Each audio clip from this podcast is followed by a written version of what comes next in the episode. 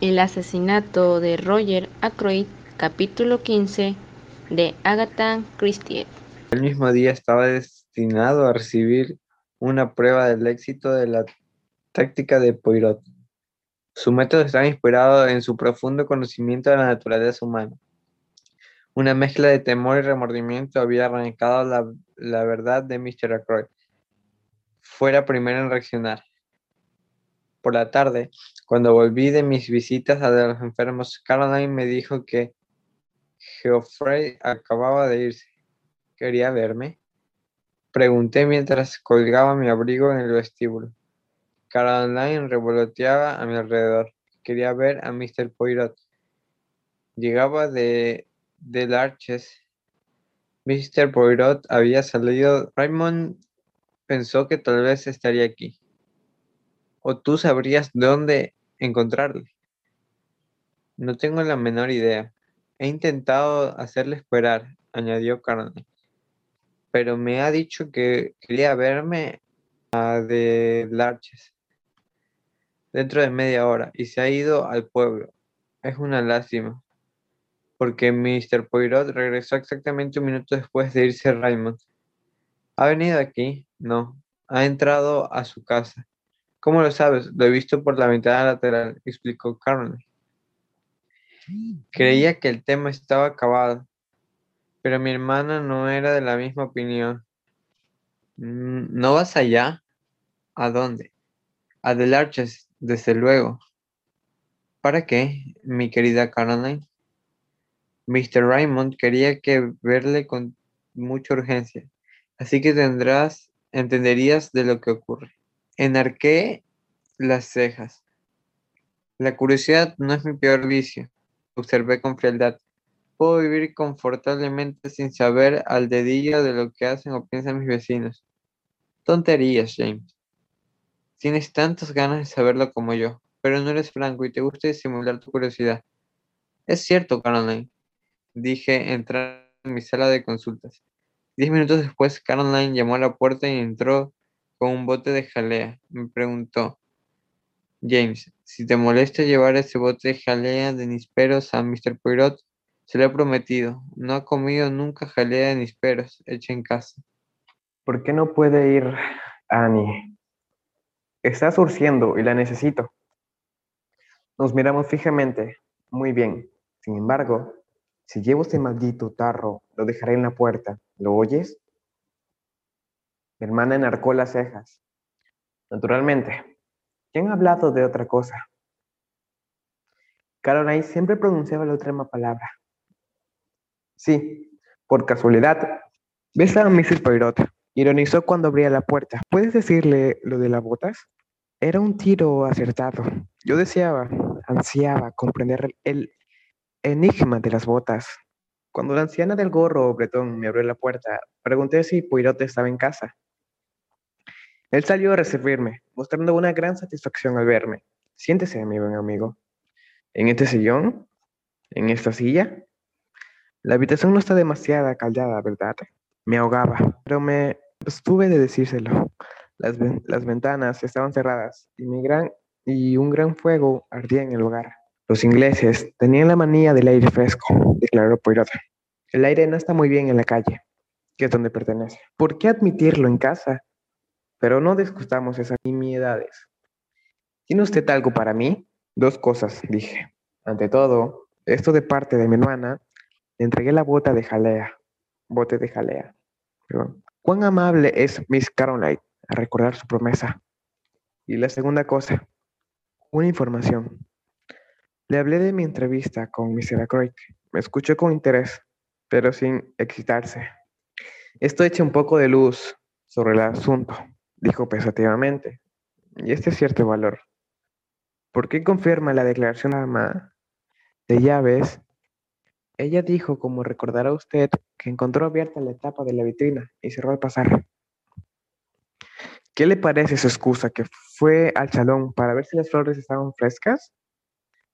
Ja, no le tomaremos en serio, ¿verdad, amigo mío? Era tal como usted dice. Una excusa inventada apresuradamente por una mujer que sabía en la necesidad de explicar su presencia, cosa que por otra parte no se le hubiera ocurrido a usted preguntar. Pensé que tal vez su agitación se debía al hecho de que había abierto la vitrina, pero creo que ahora tenemos que buscar otro motivo. Sí, ¿a quién fue a ver de la casa? ¿Y por qué? ¿Usted cree que fue a ver a alguien? Estoy convencido de ello. Pero te sintió. Yo también. Hubo una pausa. A propósito, dije, mi hermana me ha encargado que le transmita un mensaje. Las botas de Ras Patton eran negras y no marrones. Le miraba fijamente y me pareció verle cambiar de expresión, pero esta impresión se desvaneció en el acto. Su hermana, ¿estás seguro de que no eran de color marrón? Absolutamente. Ah, qué lástima. Parecía desanimado y no entró en explicaciones sino que inmediatamente empezó a hablar de otra cosa. El ama de llaves, Miss Russell, fue a consulta aquel viernes por la mañana. ¿Sería indiscreto preguntar qué ocurrió durante esa entrevista? ¿Detalles profesionales aparte? Nada de eso. Después de la consulta, hablamos unos minutos de venenos, de la facilidad o de la dificultad de descubrir el empleo de los estupefacientes y de los que se entregan a ese vicio. ¿Con una mención especial de la cocaína? ¿Cómo lo sabe usted? Pregunté sorprendido. Por toda respuesta, se levantó y se acercó a un extremo de la habitación donde tenía archivados unos periódicos. Me trajo un número del Daily Buget del 16 de septiembre, que era viernes, y me enseñó un artículo sobre el contrabando de cocaína. Era un artículo de estilo sombrío y trágico, escrito con la intención de llamar la atención sobre el tema. Esta es la idea que le puso la cocaína en la cabeza, amigo mío. Le hubiera hecho nuevas preguntas, pero no comprendía del todo su razonamiento. Pero en aquel momento la puerta se abrió y anunciaron a Geoffrey Raymond. El joven entró tan alegre y jovial como siempre y nos saludó a ambos. ¿Cómo está usted, doctor? Mr. Poirot, en la segunda vez que vengo a su casa esta mañana, tengo ganas de verle. Tal vez salga bien retirándome. Sugerí algo torpemente. Por mí no lo haga, doctor. Verá usted, dijo sentándose. Por indicación de Poirot, tengo que hacer una confesión. En verité, en realidad no tiene importancia, pero mi conciencia me remuerde desde ayer por la tarde. Usted nos acusó a todos de esconder algo, Mr. Poirot. Yo me confieso culpable, Callaba algo en efecto. ¿Y qué es, Mr. Raymond? le repito que nada importante. Tenía deudas, muchas, y ese legado ha llegado oportunamente. Quinientas libras me ponen a flote y me dejan un pequeño sobrante. Sonrío, mirándonos con esa franqueza que le hacía resultar tan simpático a todo el mundo. Ya sabe lo que es eso, prosiguió. La policía sospecha que todo el mundo y es desagradable confesar que uno está en apuros por temor a causar mala impresión. Pero fui un tonto, puesto que Bloom y yo estuvimos en la sala del brillar a partir de las nueve menos cuatro, de forma que tengo una excelente cortada y nada que temer. Sin embargo, cuando usted nos gritó eso de que callamos cosas, sentí un ligero malestar y pensé que más valía aligerar mi espíritu de que ese peso. Se levantó siempre sonriente, es usted un muchacho muy cuerdo, dijo Poirot, mirándole con comprobación. Verá usted, cuando sé que alguien me esconde cosas, sospecho de lo que se hace callar. Puede ser muy malo. Usted ha obrado bien. Me alegro de librarme de toda sospecha, dijo Raymond, riendo. Ahora me retiro. De forma de que ya sabemos lo de Mr. Raymond, afirmé en cuanto salió. Sí, es una baguetera, pero si no hubiese estado en el billar, quién sabe. Después de todo, muchos criminales han sido metidos por menos de 500 libras. Depende de la cantidad de dinero que hace falta para corromper a un hombre. Es una cuestión de relatividad, ¿no es cierto? ¿Ha pensado usted, amigo mío, en que muchas personas resultan beneficiadas en esa casa con la muerte de Mr. Adroy, Mr. Adroy, Miss Flora, Mr. Raymond, el ama de llaves, con una excepción, el comandante Bloom? Pronunció ese nombre con un tono tan singular que le miré asombrado. No le entiendo. Dos personas que acusé me han dicho la verdad. ¿Cree que el comandante tiene algo que esconder? En cuanto a eso, observó Poirot, hay un refrán que dice que los ingleses esconden solo una cosa, su amor. El comandante Bloom no sabe disimular. A veces me pregunto si no hemos sido demasiado a prisa a llegar a algunas conclusiones. ¿A qué se refiere? Estamos convencidos de que el individuo que hizo víctima de un chantaje a Mr. Ferris es necesariamente el asesino de Mr. Android. ¿Acaso no nos equivocamos? Poirot mareó la cabeza con energía. Muy bien, excelente. Me preguntaba si usted tendría esa idea. Desde luego, es posible. Pero debemos recordar una cosa. La carta desapareció. Sin embargo, tal como dice usted, eso no indica que fuera el criminal quien la apoderó de ella. Cuando usted encontró el cuerpo, Parker pudo sustraer la carta sin que nadie lo viera. ¿Parker? Sí, Parker. Siempre vuelvo a Parker, no como el asesino, no. Él no cometió el crimen, sino como el truán capaz de aterrorizar a Miss Ferris. Quizás obtuviera información de la muerte de Mr. Ferris a través de uno de los criados de Kim Bot. De todos modos, es más probable que se haya encontrado de ello por un huésped ocasional como Bloom, por ejemplo. Parker pudo coger la carta, admití. No me fijé en lo que faltaba hasta bastante después. ¿Cuánto exactamente? Después de entrar Bloom y Raymond en el cuarto o antes. No lo recuerdo, creo que fue antes. No, después. Sí, estoy casi seguro que fue después. Estoy ensanchada del campo hasta tres, opinó Poirot.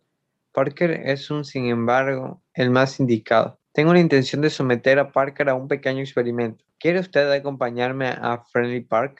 Asentí complacido y los dos nos pusimos en camino inmediatamente. Al llegar a la mansión, Poirot preguntó por Miss Ackroyd y Flora no tardó en presentarse ante nosotros. Mademoiselle Flora, dijo Poirot, tengo que confiarle un pequeño secreto. No estoy convencido todavía de la inocencia de Parker. Necesito su ayuda para someterle a un pequeño experimento. Deseo reconstruir alguno de sus movimientos de aquella noche, pero tenemos que encontrar una excusa. Ah, sí, dígale que yo desearía saber si las voces de los que hablaban en el vestíbulo pequeño pueden oírse desde la terraza. Ahora llámeme usted a Parker, por favor. Así lo hizo. El mayordomo se presentó servicial como siempre. ¿Ha llamado usted, señor? Sí, mi buen Parker. Pienso hacer un pequeño experimento. He colocado al comandante Blown en la terraza, frente a la ventana del despacho. Deseo saber si alguien que estuviera allí alcanzara, alcanzaría a oír voces de Miss Croix y de usted cuando se encontraron en el vestíbulo aquella noche. Quiero recrear aquella escena. Traiga usted la bandeja o lo que llevará. Parker se alejó y nos trasladamos al vestíbulo. Frente a, la puerta del despacho Pronto oímos un ruido de tinteo en el vestíbulo y Parker apareció en el umbral de la puerta, cargado con una bandeja con la botella de whisky, un sifón y dos vasos. Un momento, exclamó Poirot, levantando la mano y al parecer muy excitado. Tenemos que hacer todo con orden, tal como ocurrió. Es mi método usual, costumbre extranjera. Señor, dijo Parker, creo que lo llaman reconstrucción del crimen. Parker permaneció de pie, imperturbable, con la bandeja en las manos aguardando pacientemente las órdenes de Poirot. ¡Ja! Nuestro buen Parker sabe eso, exclamó Poirot. Ha leído cosas, ahora se lo ruego. Hagámoslo de todo más exacto. Usted salió del vestíbulo. Modacile, ¿dónde? Aquí, dijo Flora, colocándose frente a la puerta del despacho. Exacto, señor, dijo Parker. Acababa de cerrar la puerta. Continuó Flora. Sí, señorita, asintió Parker. Su mano estaba todavía en el picaporte, como ahora. Pues bien, es. representa la pequeña comedia. Floria tenía la mano en el picaporte y Parker entró por la puerta del vestíbulo, llevando la bandeja. Oh, Parker. Mr. Ackroyd no quiere que se le vuelva a molestar esta noche. ¿Está bien así? Pregunta en voz baja. Me parece que sí, Miss Flora, dijo Parker. Luego levantando la voz de un modo teatral continuó. Muy bien, señorita. ¿Cierro como siempre? Sí, haga el favor. Parker se retiró por la puerta Flora le siguió y empezó a subir la escalera central. ¿Basta con esto? preguntó por encima del hombro. Admirable, declaró el detective, frotándose las manos a propósito. Parker, ¿estás seguro de que había dos vasos en la bandeja aquella noche? ¿Para quién era el segundo? acostumbrada a llevar dos vasos, señor, dijo Parker. ¿Desea algo más? Nada, gracias. Parker se retiró, digno como siempre. Poirot permaneció en el centro del vestíbulo con las cejas arqueadas y Flora bajó y se reunió con nosotros. ¿Ha ido en el experimento Monsieur Poirot? preguntó. No, acabo de entenderlo. Poirot le sonrió con admiración. No es necesario que lo comprenda, pero dígame, ¿había en efecto dos vasos en la bandeja de Parker aquella noche? Flora reflexionó un momento. No puedo recordarlo, creo que sí. ¿Era este el objetivo de su experimento? Poirot le cogió de la mano y se le acarició. Siempre me interesa saber si la gente me dice la verdad. ¿Le dijo la verdad a Parker? Me parece que sí, contestó Poirot pensativo. Unos minutos más tarde caminaba, caminábamos de regreso al pueblo. ¿Por qué tanto interés por los vasos? Pregunté con curiosidad. Poirot se encogió de hombros. Había que decir algo. Podría haber preguntado cualquier otra cosa. Me quedé mirándole. De todos modos, amigo mío, añadió más seriamente. Ahora sé algo que deseaba saber y dejémoslo así por ahora.